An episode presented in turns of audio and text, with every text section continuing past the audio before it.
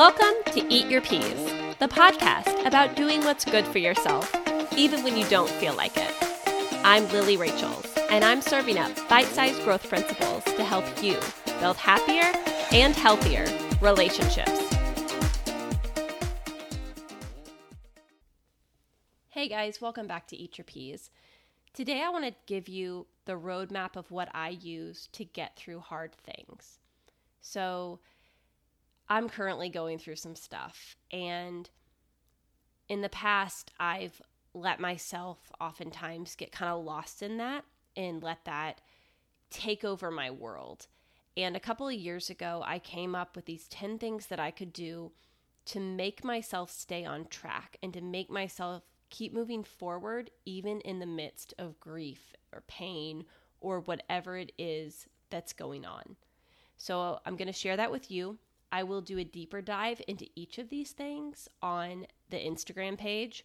So if you're interested in that, head over to at Eat Your Peas podcast, and that will be coming out during the week. So here are my 10 things to help you get through the hard stuff. Number one, identify what's going on and get real with yourself about your situation. Maybe you're going through a divorce. Maybe you just lost a loved one.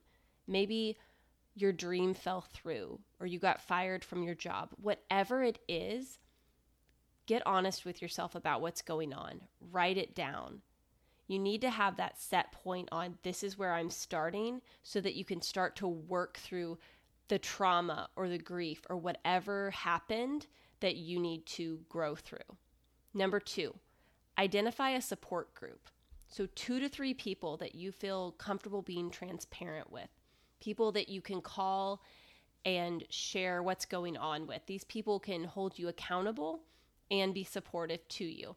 And the reason you need that accountability is that sometimes we sit too long in the dark, right? If we're trying to do it all by ourselves, sometimes we wallow or we stay too long in the bad stuff.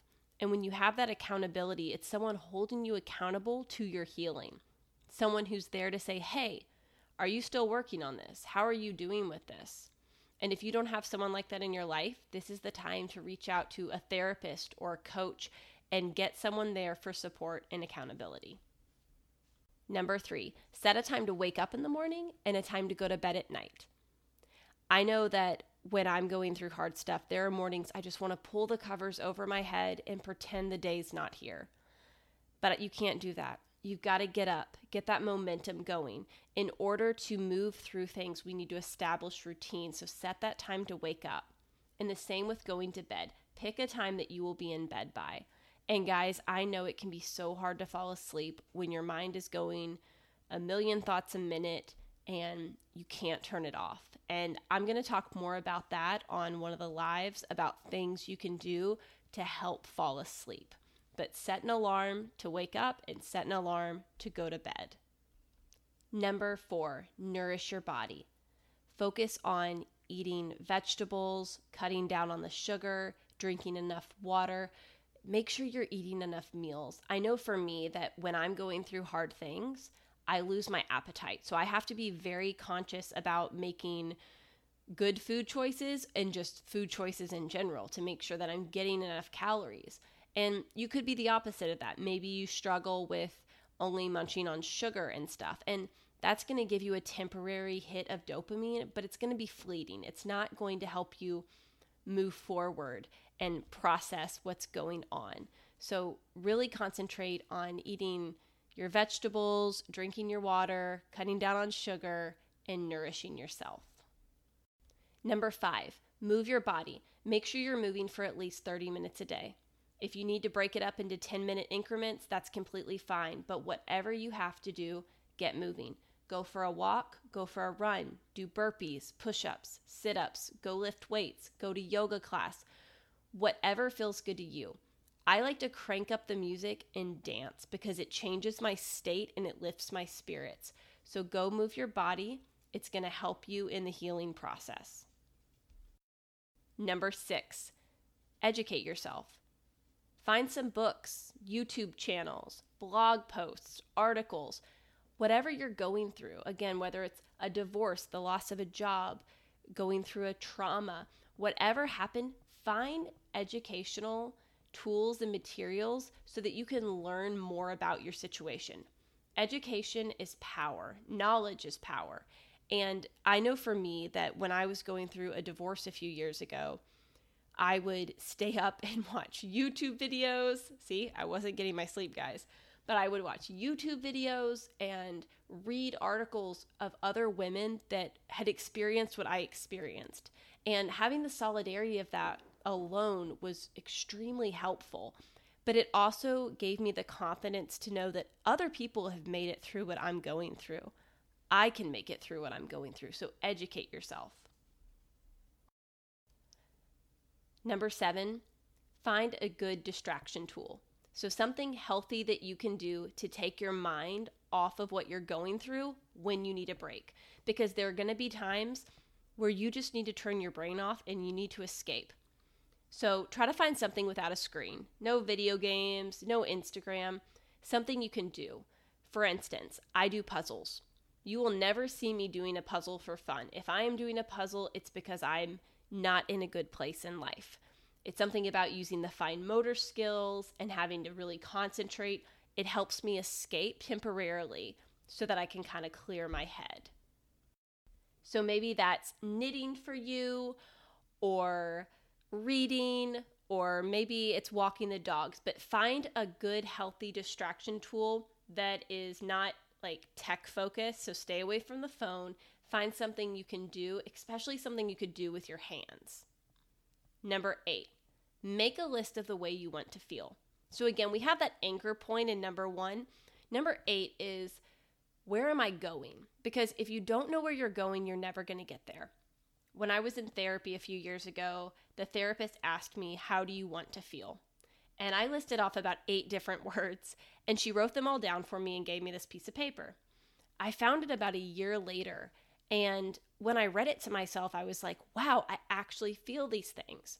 And that's the power of setting that goal, of saying, here's where I'm at, and where I'm at sucks, but that's where I'm going, and that's going to be great.